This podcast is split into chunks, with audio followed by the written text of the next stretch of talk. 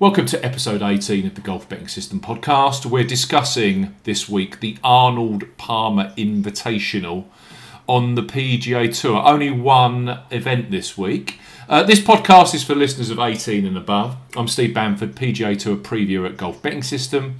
And with me is our European Tour expert, Paul Williams, and our resident podcast pundit, Barry O'Hanrahan from a Good Talk Sport podcast. Evening, gentlemen, how are we? Evening, Steve, and evening, Barry. I'm well. How are you guys?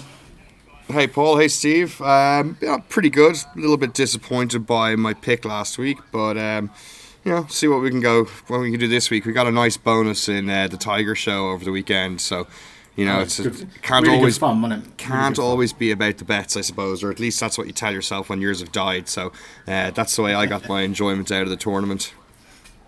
It was good last week. Yeah, it's it's a, it's a fascinating time at, the moment in terms of golf. I think a little bit of housekeeping, then we'll move into some detail. Um, golfbettingsystem.co.uk. Uh, search golf betting system, golf betting tips, something along those lines. You'll come across our website. My Twitter handle is Steve Bamford. Uh, sorry, at Bamford Golf. Paul Williams at Golf Betting, and Barry is available at A Good Talk Golf. Now, a thank you to listeners, especially those on iTunes. We've now broken through the threshold in terms of iTunes reviews, a score of four and a half, which we're very, very pleased with. But I will keep saying this each and every week. If you're listening to this on uh, on iTunes and you would like to leave a review, we would really appreciate it. That also goes for you listening on Podbean. Any likes and uh, subscribes are most welcome. It was interesting last week. I think we had five or six subscribers on Podbean, which is the best week we've had. Keep those numbers going, it just spreads the word. And uh, clearly, the more people we have listening to this podcast, the better for all concerned. Right, I'm quickly going to ask Paul because I know that Paul has been knee deep in Cheltenham Festival 2018 bookmaker promotions this morning and uh, across the weekend. Can you just highlight? And clearly, we're a golf betting podcast. I understand that, but I know that listeners in the UK and uh, the Republic of Ireland will be looking forward to four great days of racing across Tuesday to Friday at this week uh, this week's festival. What, in your mind, Paul, is the uh, the best bookmaker promotion that you've seen so far?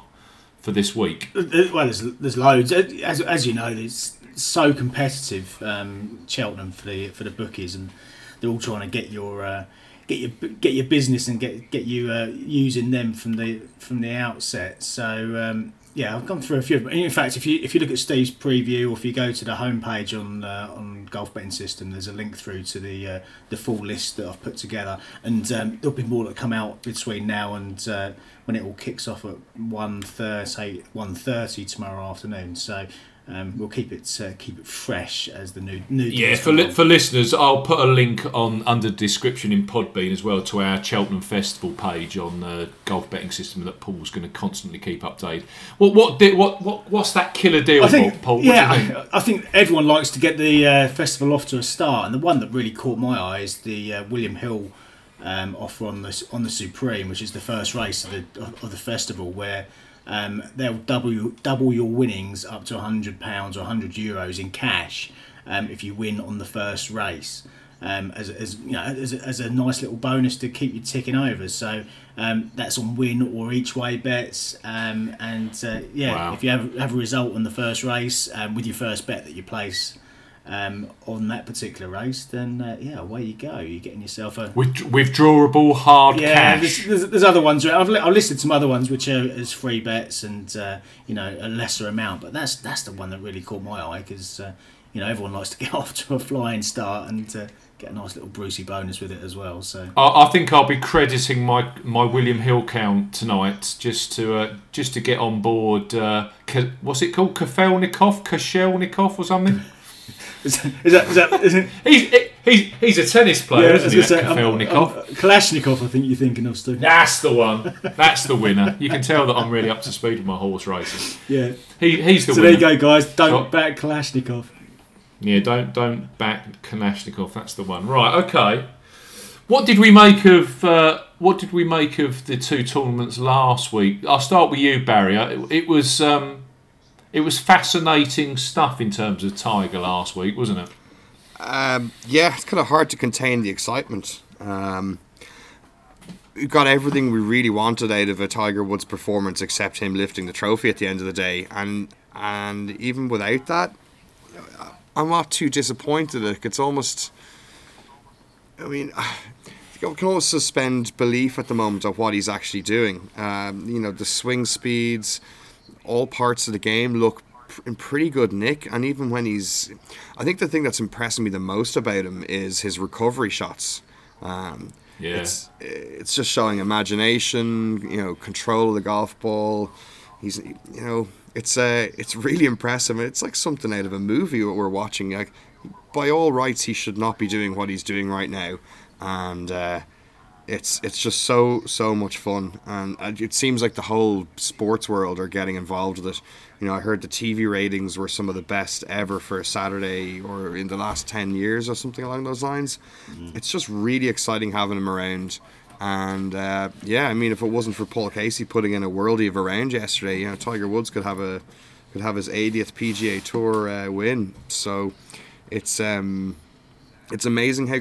Do you think there's Do you think there's still that aura there, Barry? Because clearly, you know, on on Sun, you know, yesterday, he's playing with Brandt Snedeker, who desperately needs a result to get into the you know into the world match play you know, if he won the tournament, he's going to be a, a, at the Masters, which at the moment he's outside. And Snedeker absolutely fell apart. Now, do you, do you think that was purely the you know the pressure in general got to Snedeker, or is there that aura that you know I'm playing with Woods, we're going you know we're we're fighting it out for a tournament again, and it's all becoming a bit of a nightmare for these guys because Snedeker was around when Tiger was in his pomp. Yeah, and, and, it's not like the Tiger that we saw say before Christmas, who was you know popping, sw- swapping no, no, bogeys no, for birdies.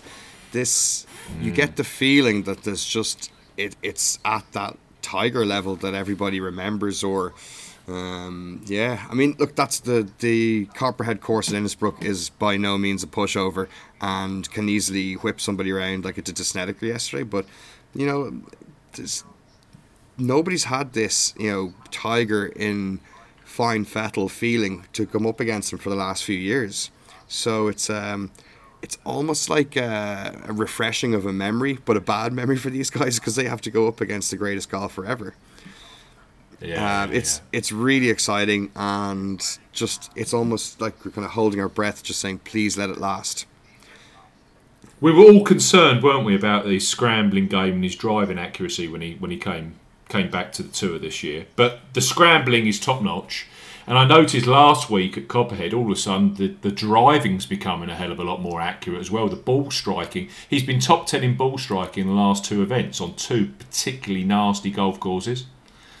It's uh, it's really exciting. I mean, look, Phil, Phil winning a couple of weeks ago, Tiger playing like he is now, Augusta just around the corner you know, it seems like the the elder generation is just kind of putting their stamp on the tour at the moment, and it's kind of exciting.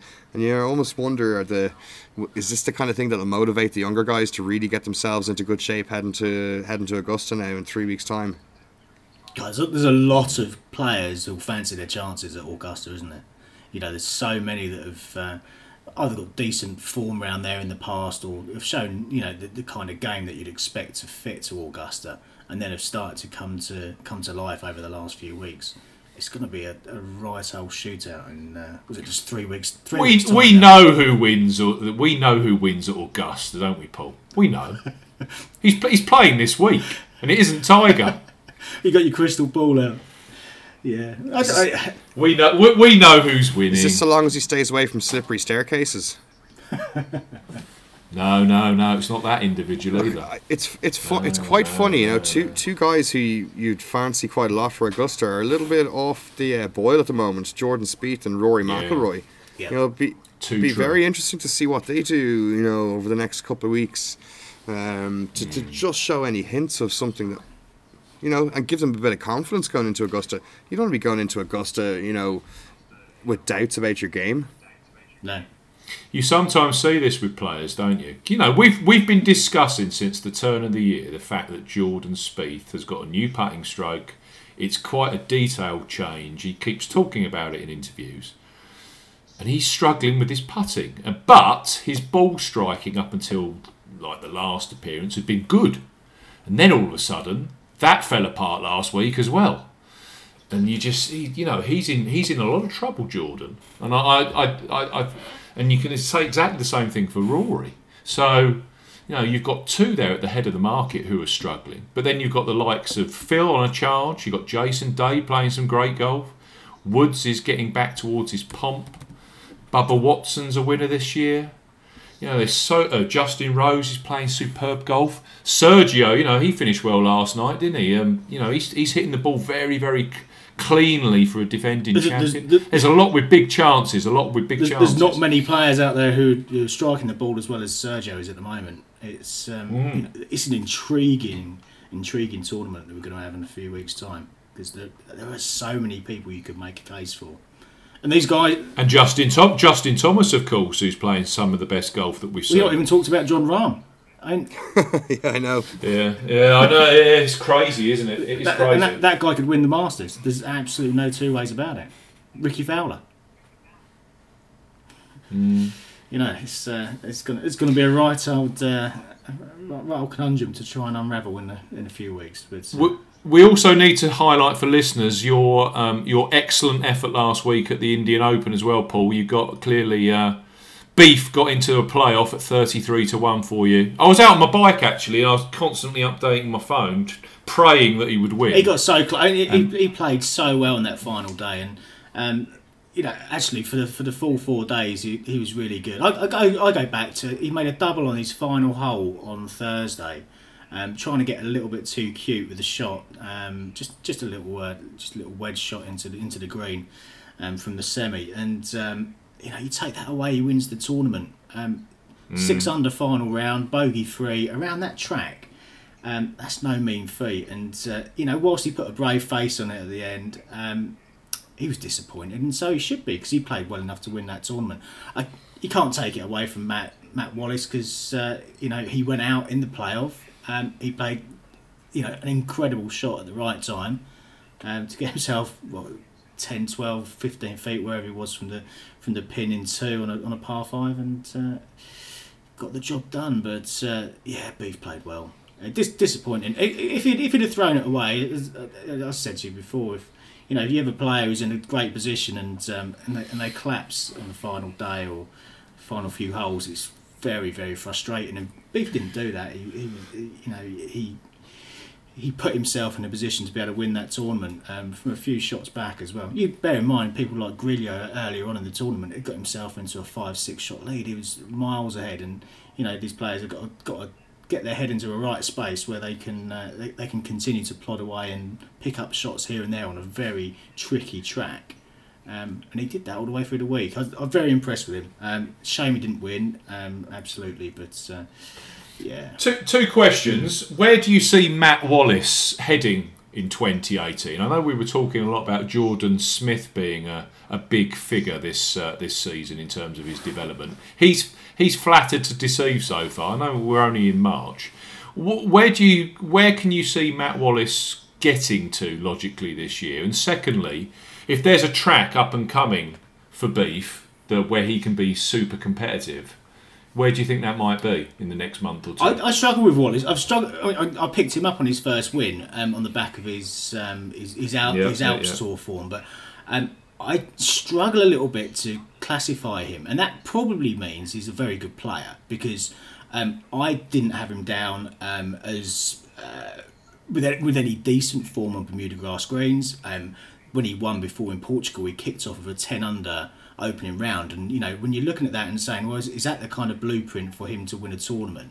Well, if that's the case, then an Indian Open where everyone's making doubles and trebles and struggling, that doesn't fit. So you know, I I kind of I'd looked at him because he'd shown a little bit of form, but um, I'd kind of pushed him off my off my radar, um, and. Uh, he, he, you know, he, he, he won on that won on that tr- tricky course.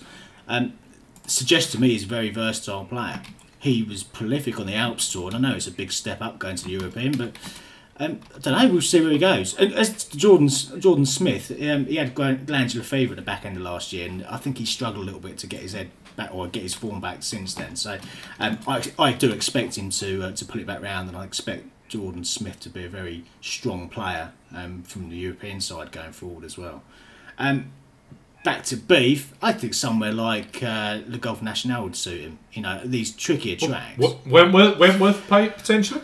Went, Wentworth's probably not as tricky as it needs to be for beef. It's interesting listening to him in some of the um, some of the interviews where he was talking about how a more demanding test equalises um, things in his mind and his game for against some of the other players who've got better, you know, longer games or better putting or whatever it is, and a, Yeah. a more uh, rigorous test in his mind kind of equalises the field, and then it's down to him and his ability to uh, to kind of overcome the opponents there and then at the, in, at the time. And uh, you know, he, he came very close to proving that um, over the weekend. Um, and he, sh- he shouldn't be downhearted from what he did. He's you know, it was a it was a very good effort.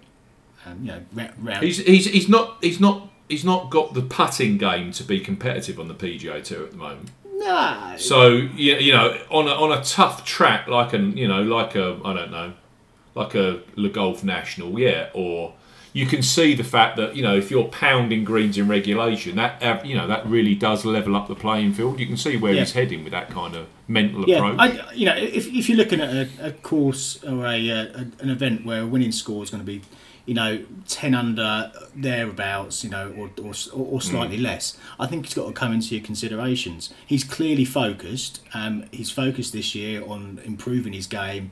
You know, last year was a bit of a party year. This year's far more um, focused on you know moving his game forward, going forward. So. Um, I, yeah, I'll keep a close eye on him. There are, you know, uh, Morocco's another one that might might well suit him because it's another you know, tricky uh, tricky test. Whether he, yeah, are they playing Sicily again this year as well? uh, I couldn't tell you off the top of my head there have been some changes to the um, to the schedule over the last few weeks. Because anything that's blustery and like you said, sub 10, 10 under, that's that's his kind Yeah, of game. isn't it? yeah, yeah, yeah, yeah. So there will be some good chances for him at the back end of the year, um, and well, going forward. So, um, and I wouldn't be surprised at all to see him win, um, particularly with uh, his game that is in a decent state at the moment. So, yeah, I'll keep the faith with him. I think when it when it suits going forward. Right, let's talk Bay Hill then. We've got one tournament this week, the Arnold Palmer Invitational. Um, I think, you know, if you're a regular golf punter, or you, you know, you've been involved in golf betting for a considerable length of time, Bay Hill and the Arnold Palmer Invitational is one of those PGA Tour events that is on a slightly higher level than a lot of them. Um, it has invitational status, although that doesn't tend to mean a lot technically these days on the PGA Tour. But an invitational status effectively meaning that uh, a player that wins one of these gets a three-year exemption rather than two. Uh, and it's and it's level with in that case Jack Nicklaus's tournament at uh, Muirfield Village, the Memorial. Um, so it's got that it's got that sort of uh, status to it. Um, and no, any tournament that's linked to Arnold Palmer, especially now that he's passed away, I think that has a a lot of respect within uh, the the golfing profession. And you know, you've still got a field, and, and this is the thing: the tournament in its location at the moment, which is between two WGCs, and you know, the week before a WGC at um, the match play. Even though you know it's in that position, you've still got Tiger Woods, Rory McIlroy, Jason Day, Henrik Stenson, Hideki Matsuyama, Rickie Fowler, Justin Rose, Tyrrell Hatton, Tommy Fleetwood. You know, it's a strong field. I haven't mentioned the likes of Bubba Watson. Um, you know, it's a great field, um, and it's a tough golf course. Um, let's just go into some of the hundred nineteen yards. We're looking at four par fours. Uh, sorry, four four par fives uh, around this par seventy-two format. Three of those par fives are ho- over five hundred and fifty yards. Um, it's got a particularly tough set of par threes. The par fours are no gimme either, and you kind of get the feeling with the course that when it's soft, as it was in 2015 and 2016, it's very gettable. I know that in 2015, when everyone, it was 36th of 52 courses in terms of its difficulty. 2016 again when he did the uh, he did oh this was Jason Day's year wasn't it? It was 28th out of 50. But then last year when it played firm, it played fast, it had four inches of rough, and the wind was blowing on the Sunday up to 25 miles an hour. All of a sudden it ranked at 70, just under 73 strokes average, which was the ninth most difficult course on the PGA Tour last year. So this year, what do we expect? Well, um, there's a little bit of rain. Saying that we were saying, I was saying this all about rain last week and wind in the forecast, and it was complete and utter rubbish. it was as placid as you like, wasn't it? But anyway, um, they're they're suggesting there's some potential rain tonight, Monday night. Um, we're recording this Monday tea time over in the UK. Monday night in the States, um, there might be some rain, but apart from that, it is clear. It is blue skies. It's dry, and the uh, the, pretty much the whole of Florida and this particular part you know, of Orlando has been very dry in the build up. So again, I think it's going to be very like very much like PGA National. I think it's going to be very much like Copperhead. I think you're going to have firm fairways. You're going to have firm greens. But it's going to be tranquil this week. There is pretty much uh, it's light winds on Friday, uh, Thursday, light winds on Sunday, and Friday and Saturday, it looks like they're virtually playing in some kind of indoor arena. There's no wind whatsoever. But as we saw last year for 54 holes, if there's not particularly any wind, this but it's firm and fast, this will still prove to be a challenge. For me, I think it's going to be kind of a mid-score event. I wouldn't be surprised if it's the kind of score that we saw with Tiger and his pomp when like that 13, 14 under wins this. Um, I don't think it's going to be a complete birdie shoot as we saw uh, a couple of years ago when it was soft at sort of 19 under. That isn't going to happen this week. And they, they've, they've grown uh, rough up, haven't they? If I'm reading that yeah, right. Yeah, roughs up. They roughs up. The course had a re uh, renovation in after the 2015 renewal, and they basically cut down loads of trees. They made um, they made the fairways really really wide. But if you miss fairways, and it is possible, you're faced with four inches of rough. You're also now faced with, um, of course, plenty of water in play. You know, it's your typical Florida golf course, water in play on eight of the holes. And as part of that renovation or redesign, whatever you want to call it, um, they took away a lot of the rough backstops, as they used to call them. So effectively, a lot of the greens now have Augusta-like runoff areas which again has had added to that level of difficulty. So you can hit a particularly good shot, you don't get the level of you know receptiveness off the green. That shot fires through, and you know you've got a really ridiculous chip shot on the way back. So chip shot even on the way back. So that doesn't help scoring either. The fact that they've made it a little bit more Augusta-like in terms of the the setup around the greens in a lot of circumstances. So they've toughened the course in reality if the conditions allow for the course to really play to its you know its optimum. And what I mean by that is firm and fast conditions, which I think we're going to have this year. So it should be a very good test of golf in my uh, in my estimation this week. I don't think we're going to see 17, 19 under wind like Day and Every did in 15 and 16. I don't wouldn't be surprised if we're seeing, like I said, 13, 14 under. What thoughts have you got around the course? Is this a course that you've got memories of, Barry, over the years? well, I mean, suppose mostly a blurring of Tiger doing uh, various uh, winning shots on the 18th green. um, yeah, it's yeah. it's exciting. Like, what is he? It's eight times he's won here. I think. Yeah, yeah. I mean, it's going to be 79 PGA Tour victories and over 10% of them have come on this golf course. Eight so he kind of likes it. It's, it's going to be. Yeah. He, he, doesn't he doesn't mind yeah, it. Yeah. It's going to be very interesting this week. I mean, conceivably Tiger Woods could be, you know, people's captain pick or, you know, their top pick for their fantasy leagues. He could be their one and only bet.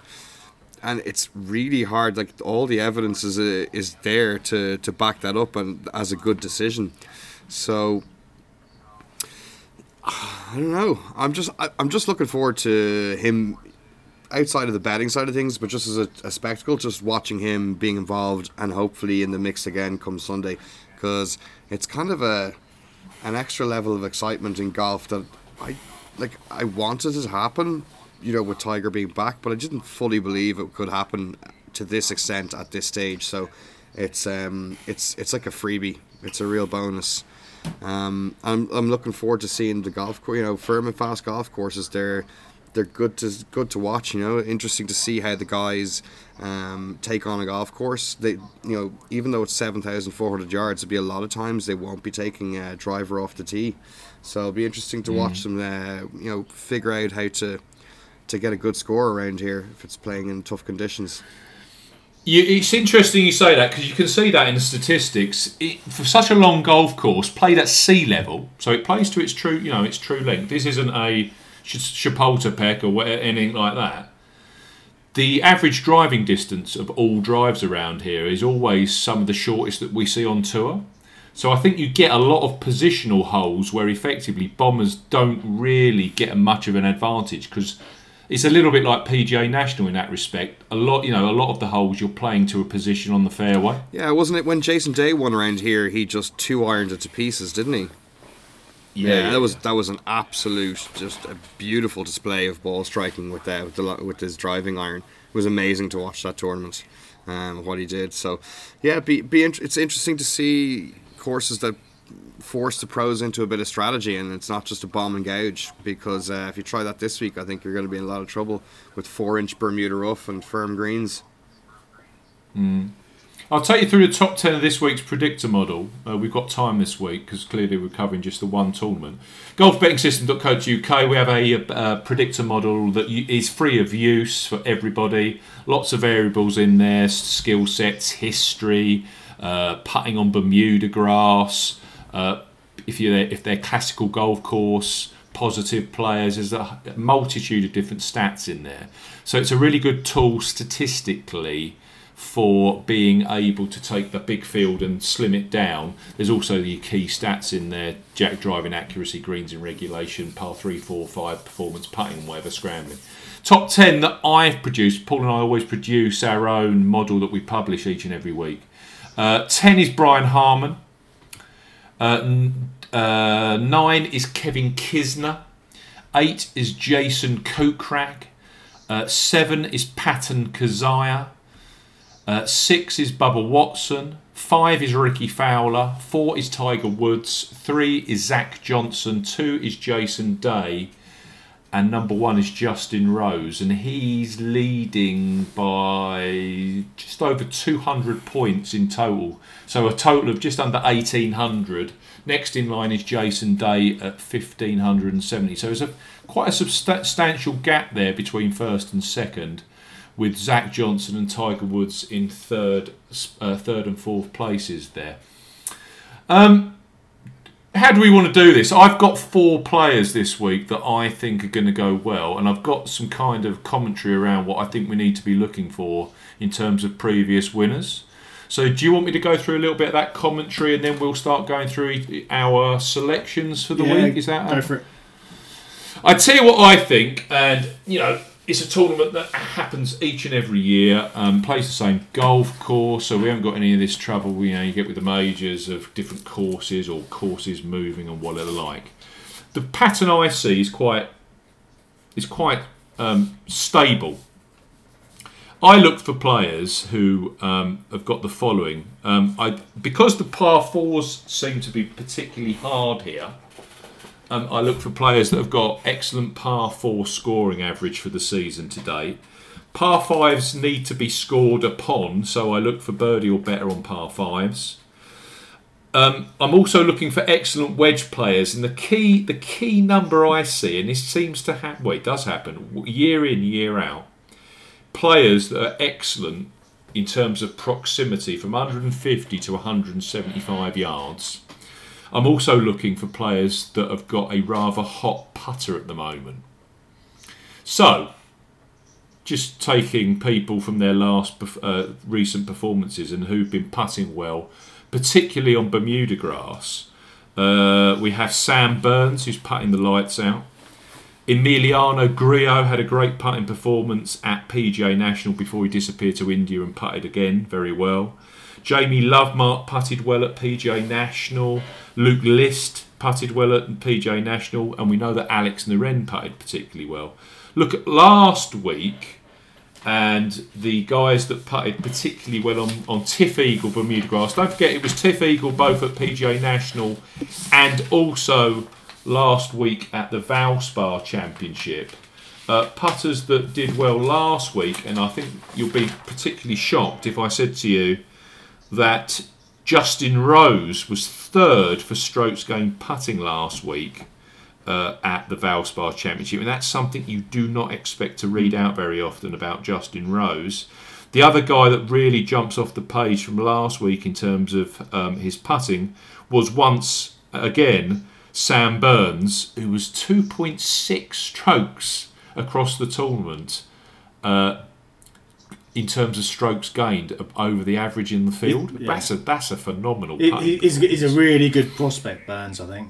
Um, I, I think it will. Hundred hundred to one this yeah, week. I'm yeah, saying. Yeah, he's, he's on. I haven't I haven't backed him yet, but he's certainly on my shortlist. Um, I had him on a top twenty bet last week, which um, which yeah, he did. He should have been far better than top twenty in the end, but um, yeah, he's still learning his trade. But uh, yeah, uh, he's got a win in him, I think, this season at some point. Guys, just now, la- oh, sorry, go on, you carry on, Barry. Yeah, just a question. When it comes to somebody, do you see trends when it comes to guys who are on a particularly hot streak on one aspect of their game? Do, do those tend to come abruptly to a stop, or do they kind of tail off, or you know, I mean, how good are guys at maintaining um, like vastly above average, um, say, putting or or iron play? Um, do you notice any trends throughout the years?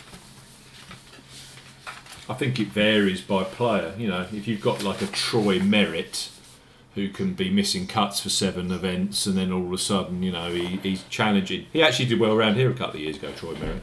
Um, it's virtually impossible to, to grab a stat around someone like him or James Hahn type. You always know you're in trouble with James Hahn when you're actually tipping him up because his his stats look half reasonable because he usually misses the cut. Soon as soon as he goes seven straight missed cuts, he tends to win at something like Quail Hollow, a big tournament. Don't say that, Steve. I think he's, he's another one, I, another one who's on my shortlist this week, James Hahn. I, I, I, think he varies. I tell, these are the these are the these are the stats or the trends that I've noticed over the last uh, four renewals here. Now, Matt Every winning here in 2015 at 300 to one, I think he was, yep. wasn't he? Um, statistically, you'd never have seen it coming, but clearly, if you worked out that he's a Bermuda Grass positive putter, clearly got on well with the golf course and fancied a 300 to 1 dabble. And I know that lots and lots of people on our on our Facebook group were on him that week. He was so obvious, it was frightening. But take that kind of, um, you know, with statistics or trend, you always get a, a spot that isn't that doesn't follow. But listen to this when he won in 2014, he was second for strokes gained putting on his previous performance, which uh, uh, previous um, appearance, which had been at the Valspar the week before. Um, Jason Day, when he won here in 2016, he was sixth for strokes gained putting at Doral at the WGC, which again was played on TifEagle. Um, so I think he finished something like 20th or something like that, but he was clearly putting the lights out. And even Mark Leishman last year, who statistically was uh, had some great stats, but actually his results were 22nd and 20th and all of this. I think the the week before he was something like 99th for green in regulation. You wouldn't have picked him, but he had um, been strokes gained putting um, he was he was ninth or tenth on his previous appearance, again at PGA National on TifEagle. So you know, by my reckoning, you got Every Day Leishman all in the top ten for strokes gained putting on their previous performance on TifEagle greens. So that's quite a definitive um, trend there. And if you go back to the years of Tiger and his pomp, there's similar there's similar statistics there as well, where you know he finished second at the Honda Classic, and all of a sudden, wham bam, gets to a course that he absolutely thrives on and loves and knows every nook and cranny, and he and he dominates the field. So I've been quite particular in the way that I've gone through this this week. I've literally looked for guys that have been very very hot with the putter on their last performance. Now that may not be on Bermuda grass, and that isn't the case for two of my tips. But even with someone like Kevin Kisner, if you remember last year, was winning by two or three on Sunday at the turn. Um, he putted the lights out on his previous performance when he played at Chapultepec. Mm. So there's something in this about someone with a very, very hot putter immediately on the appearance before they arrive here at Bay Hill. And I think a lot of that is to do with the fact that if you look at the statistics for this golf course, when you go down to brass tacks, year in, year out, and it doesn't overly matter if it's soft or firm, getting close to the hole here is particularly difficult. And I've got I've gone through the detail of that in my preview. Getting close to hole the hole is so difficult that I think you need to be very, very strong, you know, with the putter as you're arriving at the golf course to be able to convert the amount of distance chances that you're going to have to actually win the tournament. Yep. That makes sense. It does to a certain extent, doesn't it? I'm trying to find on the preview here where I've got my proximity number. Uh, Bay Hill also ranked in the top three toughest courses last year, 2017, for proximity to hole. And that trend of being, you know, within the top seven or eight for proximity to hole is year in, year out. So I do think that you've got to be putting very, very well right here, right now to actually win this tournament. I don't think it's a pure ball strikers test, if you see what I mean. I think you've got to be able to make. I know it's scoreable, isn't it? You can see that from some of the winning scores that we've uh, we've seen over the over the last few years, and particularly since they've widened it up a bit. Be interesting to see how it plays with um, the, the rough, um, supposedly thicker than it has been this this uh, this year. But uh, I expect they'll still be able to make birdies, particularly from the uh, from the fairway. So for me, that pulls in the likes of Emiliano Grillo, who, as we've said already on the, on the show, he's putting so well at the moment. Um, he's a definite opportunity. Uh, the likes of Sam Burns, who has been fourth in strokes gained putting at PGA National, was as we said was top for strokes gained putting last week. Now, yeah, as as you said, Barry, you know, is that going to fall off a cliff or is that going to continue? You know, logically, we don't know, but you know, it's a fair guess that he's played well at two very tough Florida golf courses. You know, is he going to do it for three weeks on the trot? He could be a Jordan Spieth type, you know, that literally hits the tour and manages to earn so much money from top 10 performances. Because don't forget, I think this is an invitational, he's on a sponsor's invite. But the next time they play Houston, he's also going to be playing that because he had a top ten from last week. Yeah, he finished. So yeah, you know, he finished twelfth in the end. So. I, oh, he did. Yeah, uh, he'll get a sponsor. I expect he will. Yeah, no doubt. I, I wouldn't be surprised if he earns enough uh, enough dough in the next uh, next few weeks to get himself a, a proper card. But uh, yeah, we'll see. Exactly, and then be in the FedEx yeah, Cup for the rest exactly. of the year. So he, he's the he's that he's that kind of mm, talent, mm, yeah, isn't he? So. Where where are you at, Barry? What What do you think in terms of selections this week? Well, I actually also Grillo kind of stuck out to me. Um, yeah, kind of primarily because of a motivation point of view, um, based on what happened last week, being so far clear after you know was it, after two rounds, he was absolutely sa- so sailing away with the tournament, and then um, you know had a tragic third round and just you know ends up finishing sixth. But you know he's had an eighth and a sixth in his last three weeks. Um, he's got two very good results here the last two years since the courses, you know, the changes were made to the course. He's a 17th and 7th last year. So, you know, carrying good form in, going to a place where he's very comfortable. And it should also be noted that that 7th last year included a third round 78, and he was only four shots off the lead. Now, the third round last year was tricky enough for some people, um, and others handled yeah. it quite well. Um, so, you know, maybe he need, if he can get his head sorted out in his third rounds this week, uh, it could be could be a decent shout. Uh, uh, he he's out of all the majors as well, so he he's got to perform right now, and you can you can you can see he is. Yeah, he, I think he's definitely outside the World Match Play for next uh, the next week. That's that draw's been made. He's he's outside of that, and he's outside of the Augusta. You know, the top fifty for Augusta. Um, so you know, it's it's here and now for him. He, you know, if, if he wants to start playing in the majors this year and the big tournaments, he's got to perform. He's I think a, he, he was seventeenth and seventh here on two appearances, isn't he? Mm. We know he lives in Florida. So this is his kind of golf course that he would be practicing on week in week out. Yeah. Doesn't the fact that he doesn't convert these opportunities, or like last week against mm. a relatively weak field, um, you know, I forget it was either five or six shots clear. Um, he was, I think he was around about two to one on to win the tournament at that stage. You know, you've got 30, 36 yeah. holes to go, and it just, you know, it just went backwards further and further and further.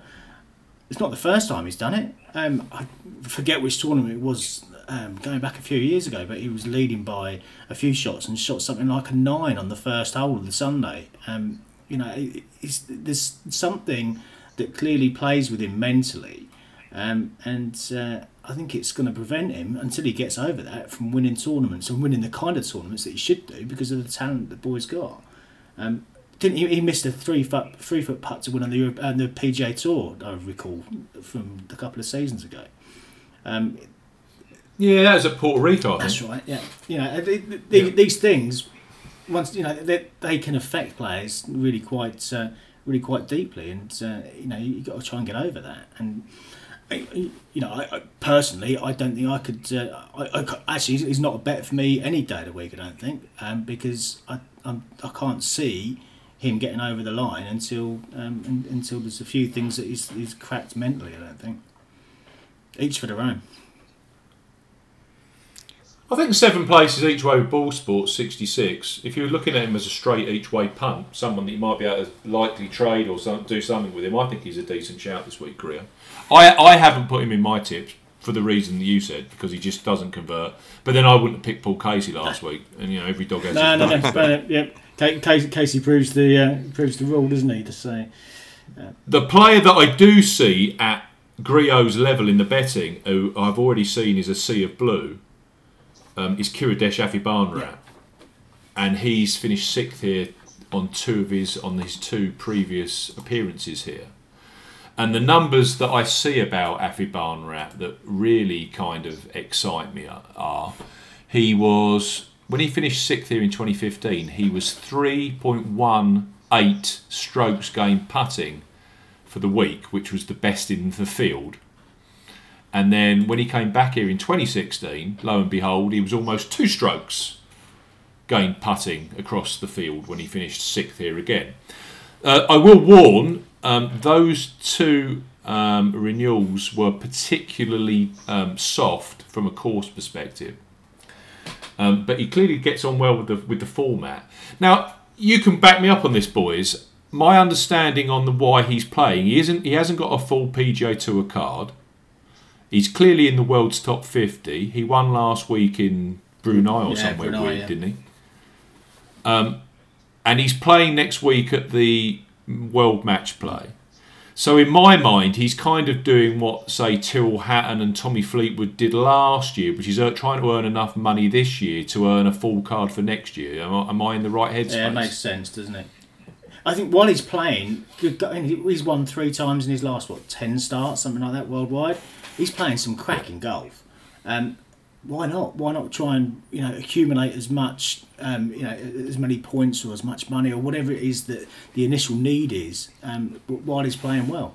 And uh, you know, fair play to him for coming out, coming out and uh, coming out and having a go. I think he's got a great chance this week. He's, he's one of the two players that I've backed early today, and um, yeah, as you said, he's got a couple of top six finishes here you talked about par five scoring as well, and um, if you look at his par five performance over the you know this hot spell of form that he's had over the last couple of months or three months or so, um, he's been hitting and scoring very deeply in the par fives.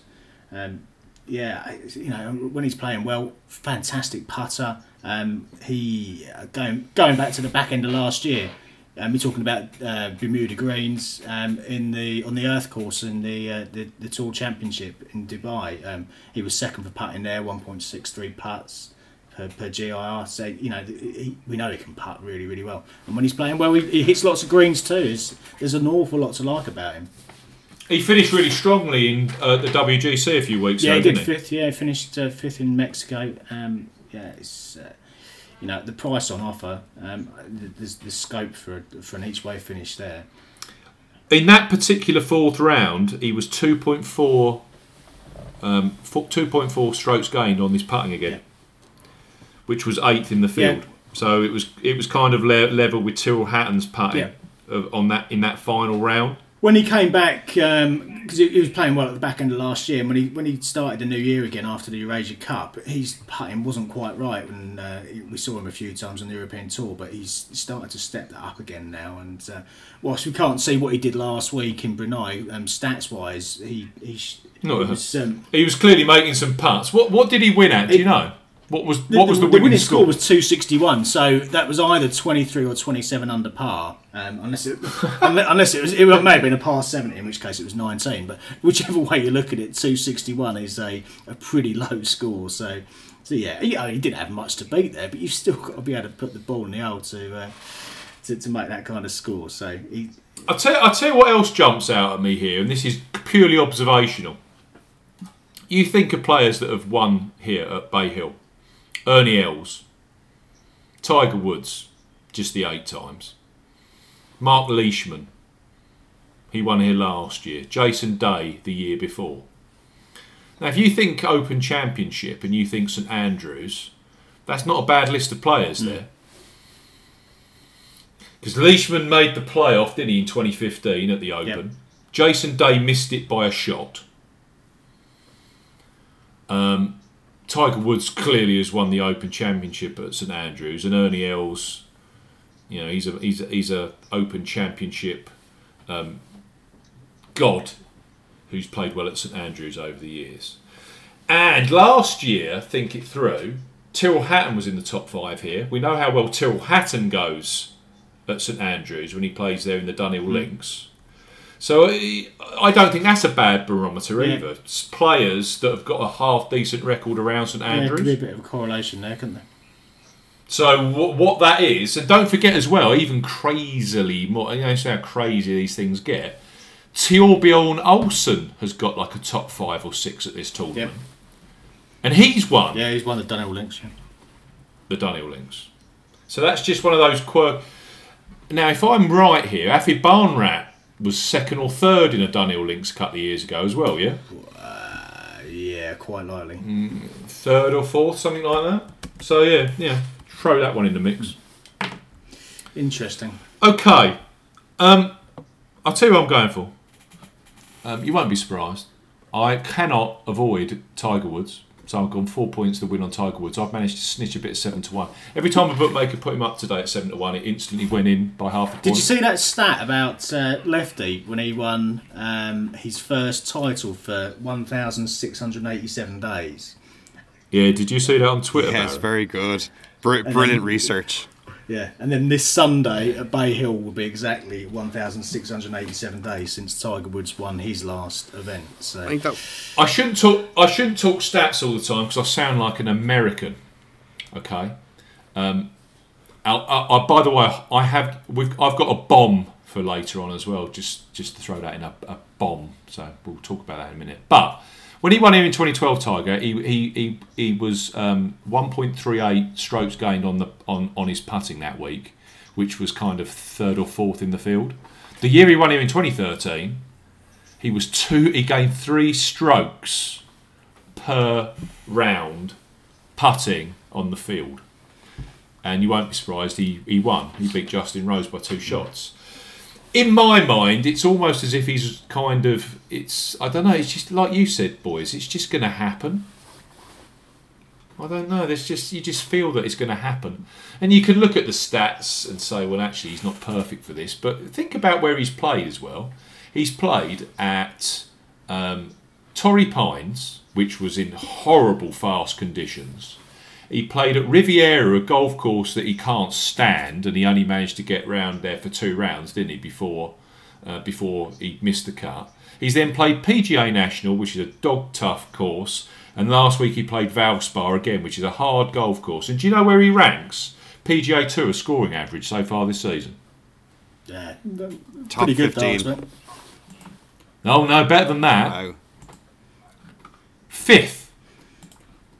And that's what you said, Barry, towards the top of the show. He's playing such good golf. He's managing his game so well. You know, if he misses a fairway, he recovers. If he if he if he gets the ball to you know within a decent length of the hole, he's making putts. He's converting putts. He's making those you know those those key sort of seven, eight, nine foot putts to you know to make par, keep that momentum going. He's just doing everything so well at the moment.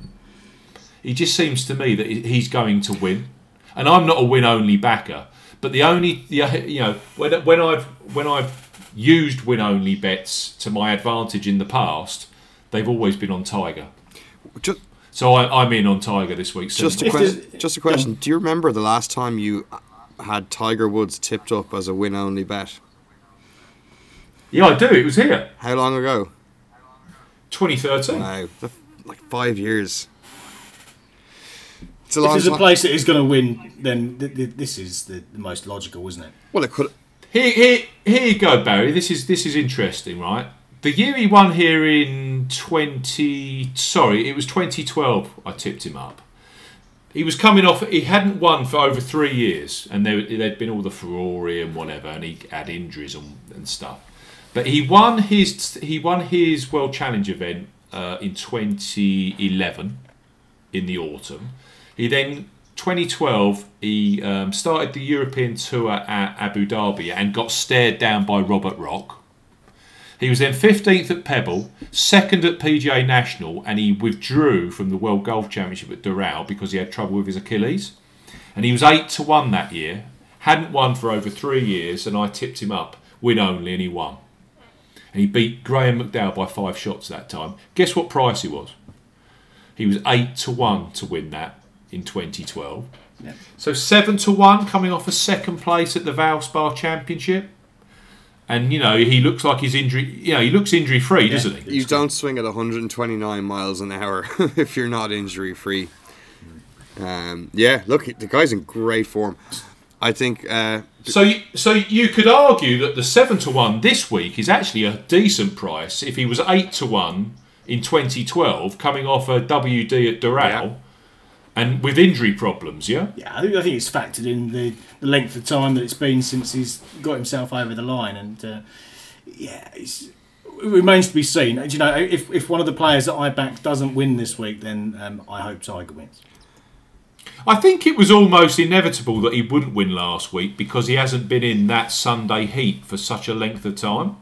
But I tell you what, he'll be so much better equipped this week now that he's been under that pressure Oh, yeah. and and and and enjoyed it. Yeah. Of course, he'd enjoy it. He's bound to enjoy it. He's won seventy nine PGA Tour titles.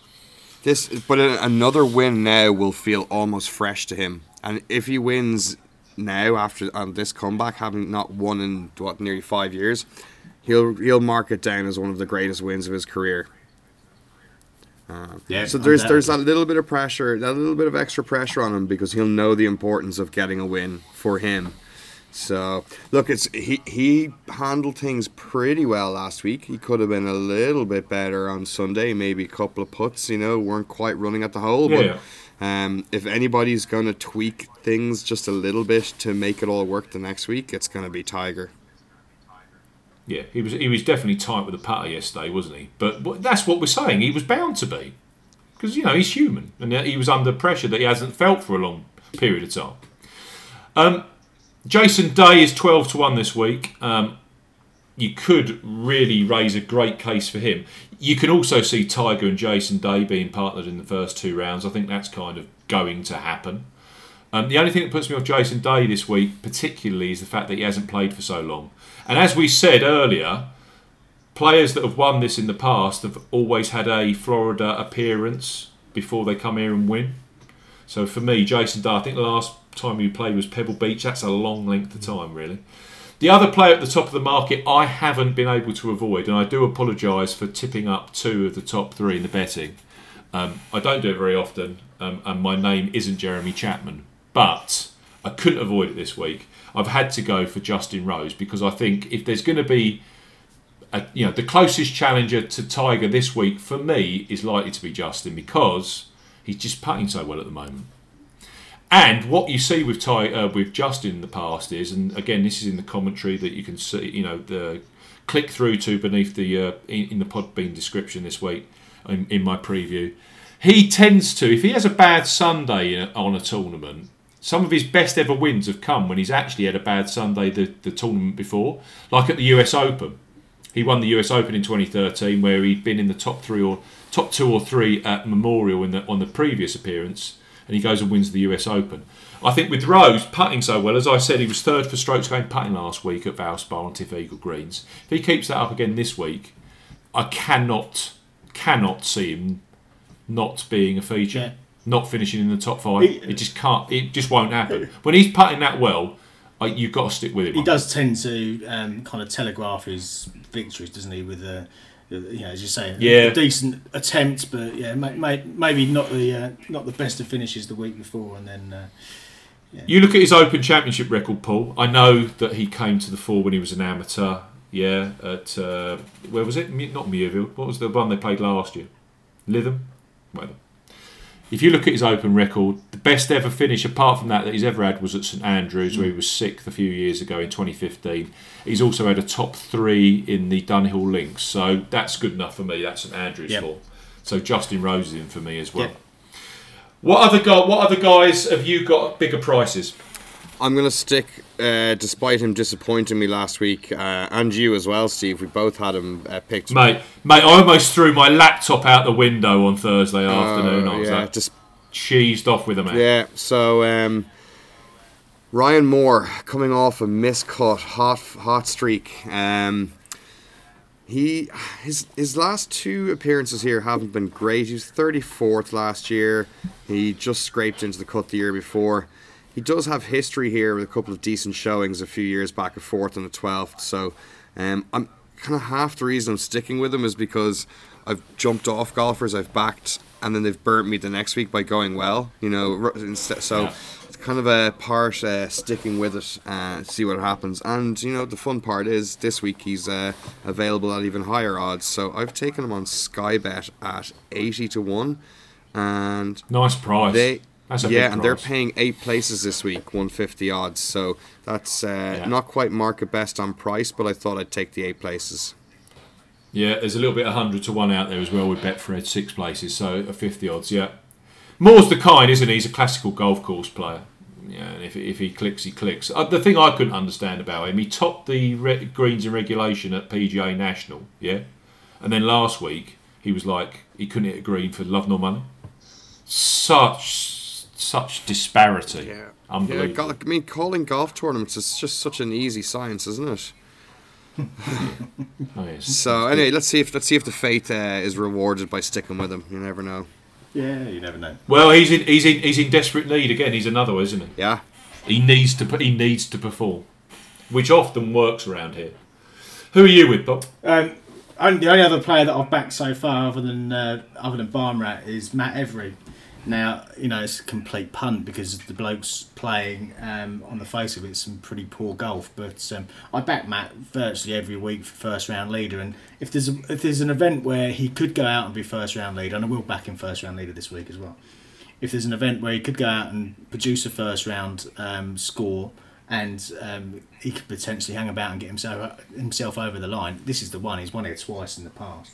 Actually, if you dig through, his form looks pretty poor. But if you go back to 2016 when he defended, his form was equally poor that year. Oh, he's abysmal. Yeah. You know, Absolutely. he was 300 to 1 that year. He's 250 at the moment. Um, and uh, yeah, but if you dig through, actually, he's got a couple of rounds of 69 over the car, last couple of starts on, on tough tracks. Um, you talked about the Sony Open correlation. He opened with a 65 there early in the season. Got 66, 67 at the uh, the CareerBuilder, and you know interspersed with a couple of poor rounds. I think there's there's something there.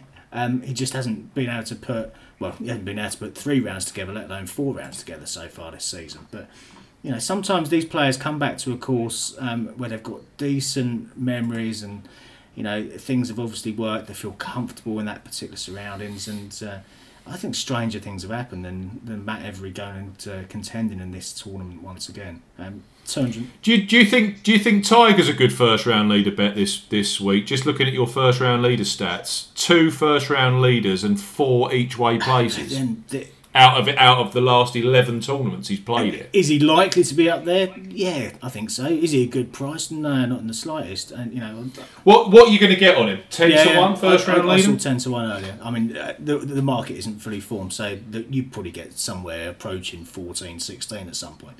Um, but, but even so, for me, the the first round leader market isn't a market to go after the, the uh, favourites in anyway. I, I tell you who it is a good market for, and this is for you, Barry, in, for Grillo, because he's played here twice, and he was first round leader here one of those years. Very nice. There's this. And if you want to, if you want a guy that, as Paul said, potentially has issues when it comes to you know to the pressure points of a tournament, but who we know right now is putting the lights out and likes this golf course, a first round leader punt on Grillo makes a lot of sense. I see a few available at 60s in places, which is uh, interesting. Yeah.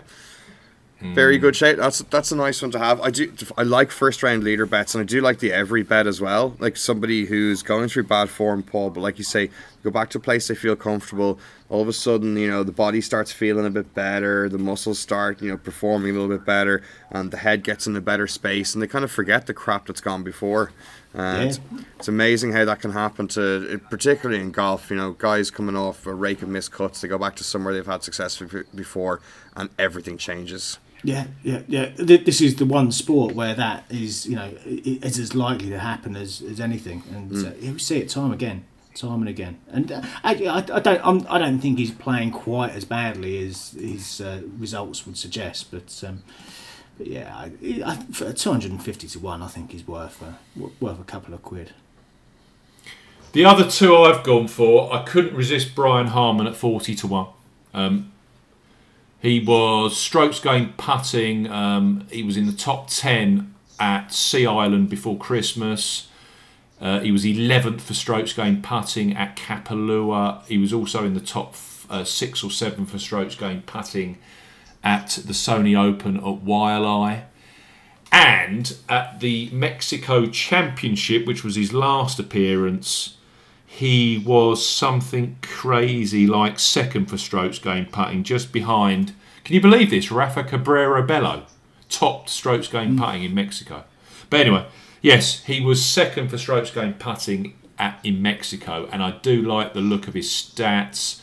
When you look at his course correlation, um, he plays a lot of golf courses that, like, that Matt Every plays has played well at.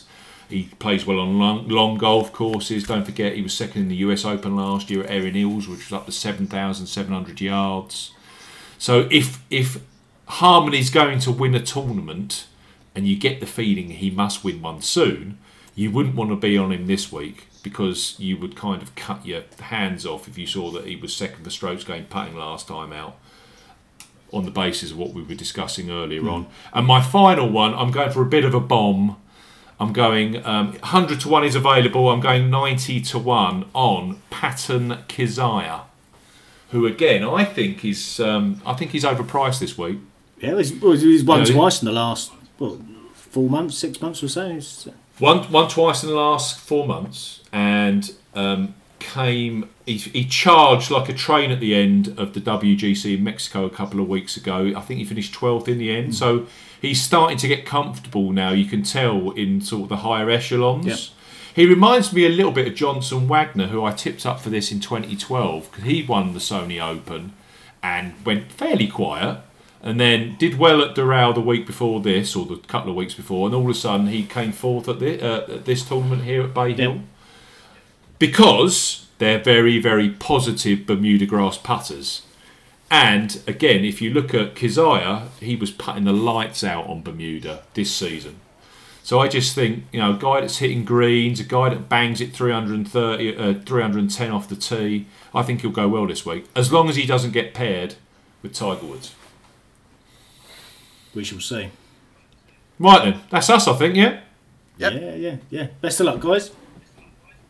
Best of luck to all of you. Enjoy uh, the Cheltenham Festival this week to all listeners. As we said at the top of the show, we've put a link uh, beneath the description here on Podbean to our Cheltenham Festival Best Bookmaker Promotions, or as Paul said, just come to Golf Betting System .co.uk from our homepage all week we're going to be listing all of the the best deals that the bookmakers have to offer on a particularly um, brilliant week for punters when it comes to new customer promotions and just making money effectively.